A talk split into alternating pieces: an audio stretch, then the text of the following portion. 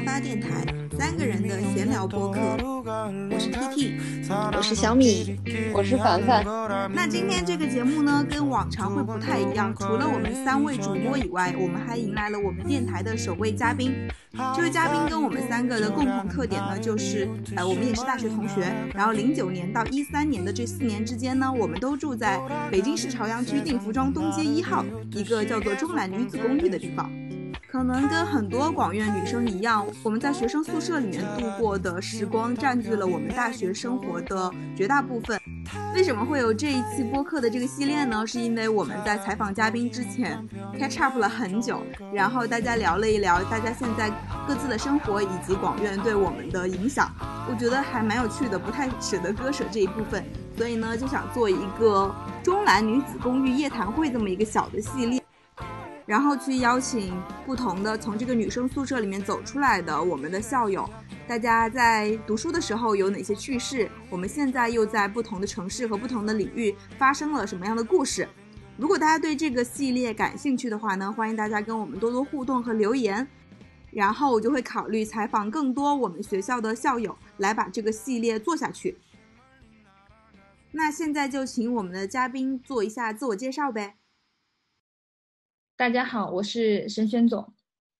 嗯，大家认识我可能是因为我的微博，但是我和这帮朋友们认识，他们是才知道有这个微博，所以今天到到这里给大家做嘉宾，然后一起聊一聊认识十年大家有什么变化。其实，就是其实我和在座的几位都还蛮投缘的，甚至有时候超过我们我的同班同学，但是很难有机会。就是再像在学校里宿舍里的时候，稍微往外走几步就能到别人的宿舍里去坐着聊聊天的状况。所以今天我特意抱了一床被子在书桌前，找到那种在床上坐着的感觉，这样和你们交流更好，就更让我有回归宿舍的感觉。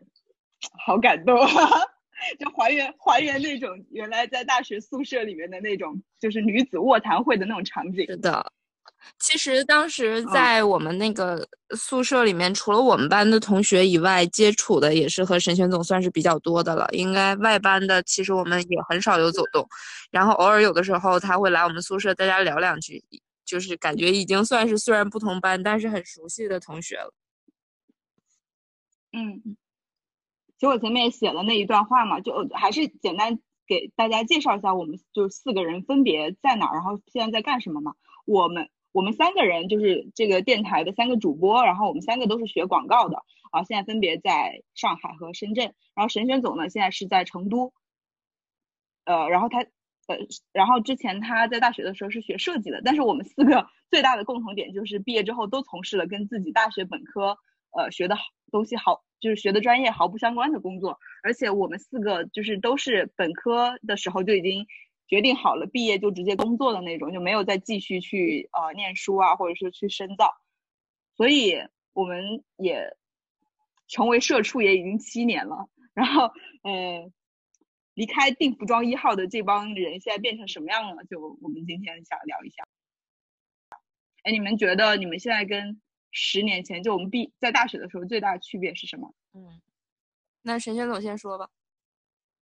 嗯，我觉得我和毕业比最大的区别就是我意识形态完全改变了，就是我大学认为的对的那一套，我现在不觉得对了。就是我会觉得现在生活里遇遇到的这些会，嗯，就是在我的世界观里面会更真实一些，是真正的规则。我甚至甚至有时候觉得，如果我能在大学的时候就意识到现在认为重要的东西重要的话，我可能会做完全不一样的事情。能举一个具体的例子吗？比如说大学的时候，我更喜欢独来独往，但我现在意识到了，其实朋友就整个圈朋友圈子啊什么的，其实固定的朋友圈子，一个比较稳定的朋友圈子很重要。然后当我现在想起来这些的时候，我觉得我以前其实更应该在朋友身上花更多的时间，去跟他们在一起，就是维持一种朋友关系。但是现在。现在现在来看，这个很重要，但我以前没做到。嗯，我以前更多的时候是自己去找实习，自己去打工，去做一些就是在在嗯学习之外去做一些那种学校之外的事情。然后嗯，我到大四的时候，会有班上同学甚至来问我，就说：“哎，你实习都是哪儿找的呀？怎么怎么样？”我就会觉得哦，其实我离同学好像都有点远，所以一定程度上我很羡慕，比如你们二梦还有小米这种这种比较稳定的、比较稳定的小圈子的关系。但实际上，嗯，我没有这样的关系。小米说一下吗？我最大的变化，我觉得比那时候好看了一点。真的，那个就是以前，以前就说减肥减，大学减肥成功之后啊，也有一阵子觉得自己挺好看的，但是自己现在回回头看那个当时的照片，就觉得比现在还老，就觉得自己整个人的状态应该是越来越好的，就是在往上走的。目前三十岁还差一点嘛，每一年都会比前一年更好。然后就是曾经可能的想法就是上班嘛。就是做一个上班族，但是因为这个际遇的关系，就是变成自己做事情了。然后这个也是我当初在读大学或者说大学毕业的时候没有想到的，就是自己还有别的可能性，可以过不一样的人生，或者说可以，呃，就是一眼看到头的生活。就是现在，包括现在，我就觉得我也不知道未来会怎么样，但是不知道可能更好。好了。我分享完了。我其实对二梦的那个答案更加好奇。我觉得职业上来你们俩比较接近，我和小米比较接近。嗯，凡凡先说。嗯，我是大梦，凡凡。就是，我觉得我，你今天有新昵称了。对，在此跟听众朋友在此跟听众朋友们解释一下，由于。呃，我们三位主播的其中两位 T T 跟凡凡都姓孟，而且大学又在同一个宿舍。然后，呃，他就是凡凡稍长我几个月吧，所以就就就亲切的称呼你为大梦吧。就然后这一期呢，接下来大梦都是凡凡，然后那个小梦就是 T T 就是我了。好，嗯，其实第一期好像我们已经说了，我跟那个小梦就是被月老拉黑的梦氏姐妹嘛。就我觉得。相比大学的时候，可能会变得更积极一点。我觉得可能是因为在传媒大学那个环境，美女太多了，我一直是陷入一种自卑的情绪。但是我可能还不去正视这种情绪，就我不承认我有这个情绪。然后第一年的时候刚入学，是有一种很新鲜的感觉，特别喜欢我们学校，也会跟以前的朋友和同学去讲啊，我觉得广院很好。但从第二年开始，就陷入了一种就是报复性的低落。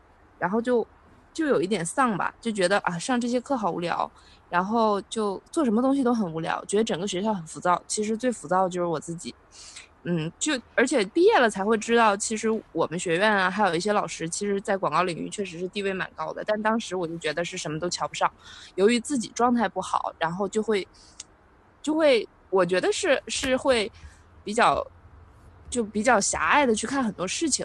然后可能大家不太能感觉到，但我事后其实有挺多挺后悔的事儿。我觉得很多事可以好好努力的，好好去争取一把，但是自己就是包裹在一个佛系的表象下，就觉得啊，反正我很佛，我不想去争取这些东西。其实自己心里还是在意的。就是我现在想起来最后悔的一件事是我没有去参加毕业典礼。就是我按照按照我现在的性格，我完全不能理解我为什么会去做这件事儿。我觉得我已经有很多事情不能理解大学的时候的我了，因为我现在还算是，嗯，做事情比较主动去争取，而且，呃，表达比以前会直接很多的人，就是在自己喜好上已经没有像以前的那么，就是委婉呐，或者去照顾别人的情绪了。所以我现在回想以前，我觉得可能错过了很多事情吧。然后由于自己的那个态度，也可能本来能发生很多故事也没有发生。这个是我觉得我跟大学比起来比较大的变化，好真实啊！就你说的第一点，真的好真实啊！是的吧？我我觉得，对，我觉得可，我觉得可能在我们学校很多女生都有这种情绪，就是就是以前在班上算还行的吧，就长得还好吧，就到了学校以后变突然变成了 average，就我觉得你很好看呢。你是走在走廊上，你是走在走廊上，我看到一眼就会问他是谁的那种人。但是我我在班上不会，而且你跟很多女生的线路是不一样的，你是齐刘海、黑长直、大眼睛，你是走这种二次元的那种感觉的。虽然认识你之后，发现你的性格一点都不二次元。好吧，大梦吧，二梦。我觉得对我来说，可能最大的区别就是我逐渐的适应了大城市的生活，并且呃跟它产生了很重的连接。从读大学之前一直生活在一个湖北的十八线的小城市嘛，那其实从零九年去北京呃念书，然后到现在毕业之后一直来深圳，其实在大城市也工作十年了，嗯，就是很享受。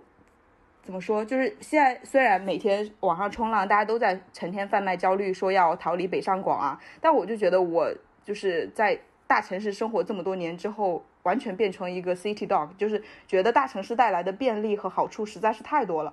不管是这里有的工作机会也好，还是生活方式也好，都让我觉得特别的舒适。然后就是舍不得，也没有必要离开。从十年前选择到大城市读书，然后其实也就没有选择过要过一个特别舒适安逸的环境。然后这十年来，一步一步的就也慢慢的形成了我自己的这个生活轨迹。所以觉得就继续跟他这么相处下去也挺好的。对，这个是我的想法。所以你从来没有想过你要回你的家乡吗？从来没有过，就哪怕是武汉，我也从来没有想过要回。武汉还好吧，就是但是因为首先因为你是成都人嘛，所以你可能就是回成都还 OK、但我其实本身也不是武汉人，就虽然武汉离我家也不太远，但是我也不是武汉人，然后我父母也不在武汉，那我不可能回老家，所以就觉得算了，也没有必要。而且在深圳工作了这么多年，我的生活圈子和我的朋友圈子都非常稳定。就除了单身这件事情，我真的是没有办法通过自己的去解决。剩下的兴趣爱好啊，就跟朋友吃吃喝喝聊天啊，然后看戏剧啊，听 live 呀、就是玩游戏啊，或者运动啊，然后每年出去旅行啊，这些事情我都可以自己给自己安排的井井有条。就觉得业余生活可以自己，就除了工作以外，就工作也还算是能够 handle 的来吧。然后业余生活自己也可以经营的很有趣。就除了找不到对象这件事情，我真的就是找不到任何其他的不好了。挺好的。对呀、因为小梦就是典型的一个 city girl 那种感觉嘛。哎，其实我也差不多。好吧，那嗯那个我帮小梦问一下第二个问题吧，就是广院最对你最大的影响是什么？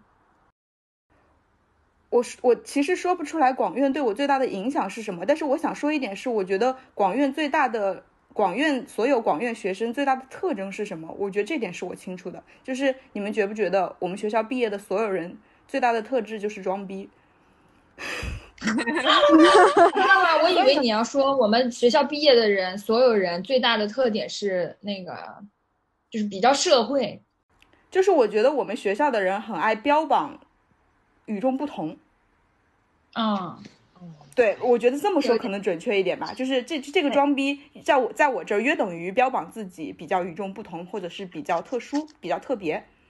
嗯，因为有的那那但是你为你你怎么样才能成为一个与众不同的人，或者说一个比较特别的人呢？那你可能就要去做一些努力。我觉得装逼是有成本的，不管是金钱方面，还是知识方面，还是各种各样的方面，其实它是有一定成本的。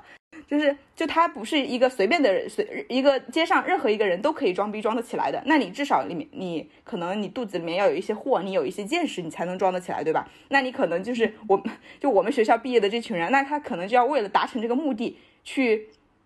去让去变成那样的人，那其实变成那样的人的那个方向呢，我觉得其实很多时候都是一个好的方向，都是一个向上的方向。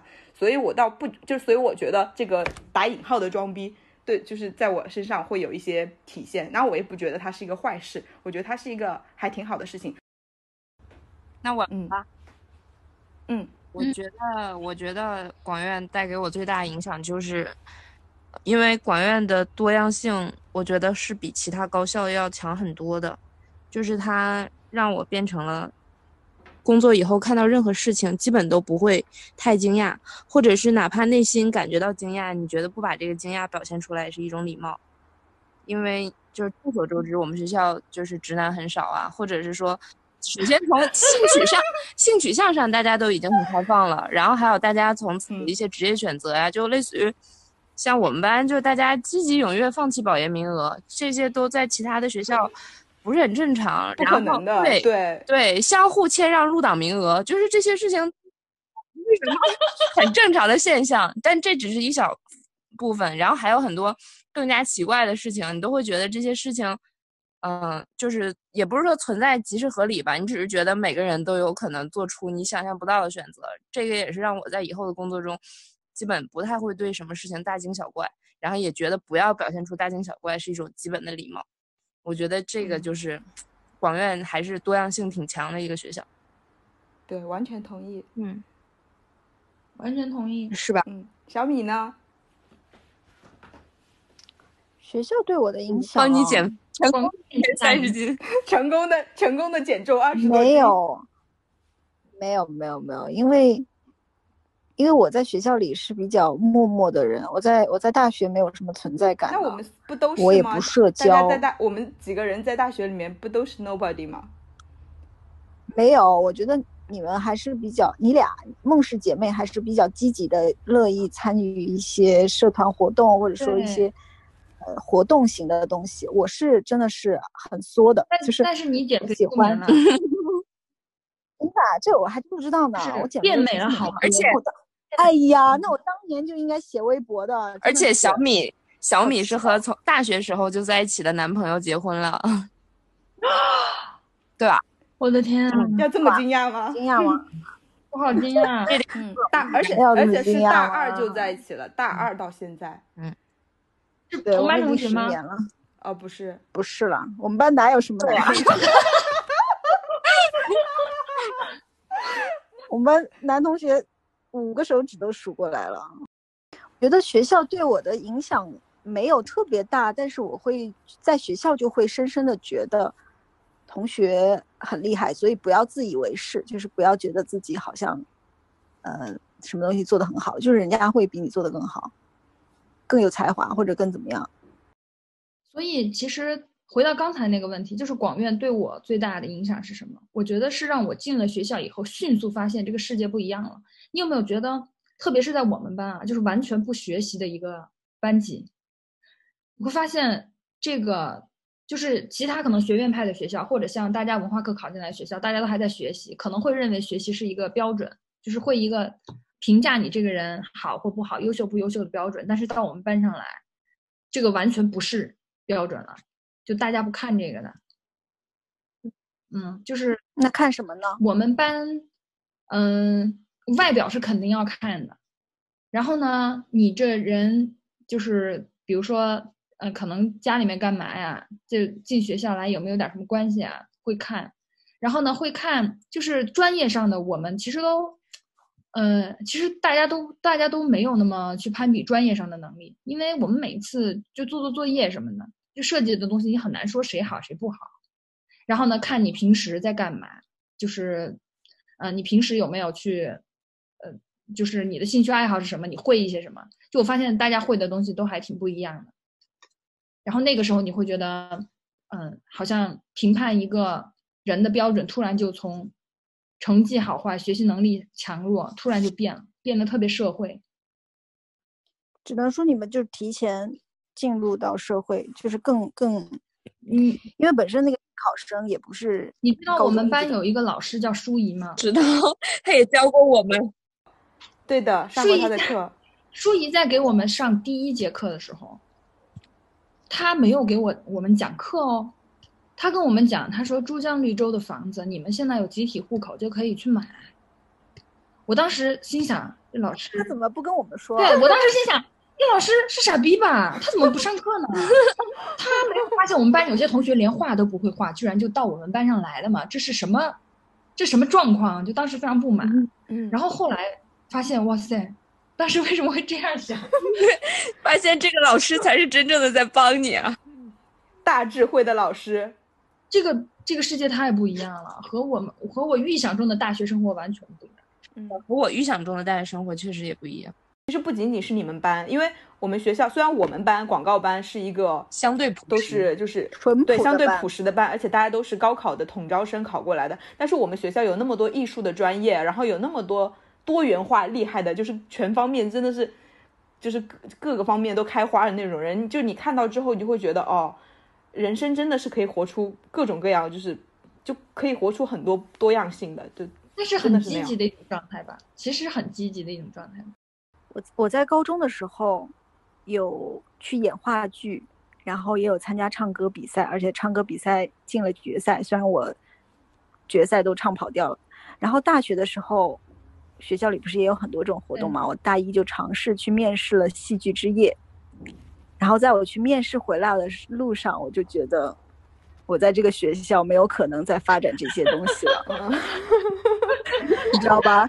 就是他们都是表一个有专门表演系的学校。表演班的人过去那么专业，形象那么好。我初一呃，我个我大一还是个胖妹，然后 就是然后又 太你懂吗？后来所以后来是不是还有叫广院之春的唱歌的？对对，谢若琳参加连，初赛都没敢，对我连初赛都没敢报名，我就觉得算了，我就不要去了。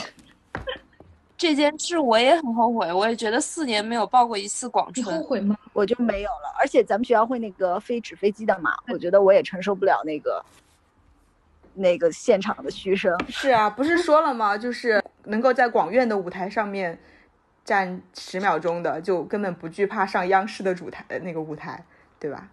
对，我我想补充一点，就是刚刚说咱们学校的学生，呃，咱们学校有什么不一样？就是你前面讲了很多我们学校学生有什么不一样，我是觉得有一点，就是我们学校虽然不是，呃，很怎么说综合性，首先不是综合性大学，然后排名也没有说很好，但是总是觉得学校毕业出去就有一种小骄傲，我不知道你们会不会有感觉，就是说起来感觉还是。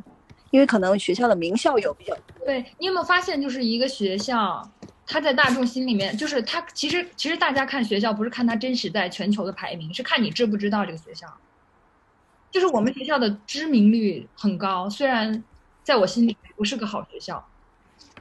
对我也是这样，就是我一直都不觉得这是一个多好的学校，但是我还是可以很骄傲的说出我是这个学校毕业的。对，吃、嗯吃学校红利吃到了现在。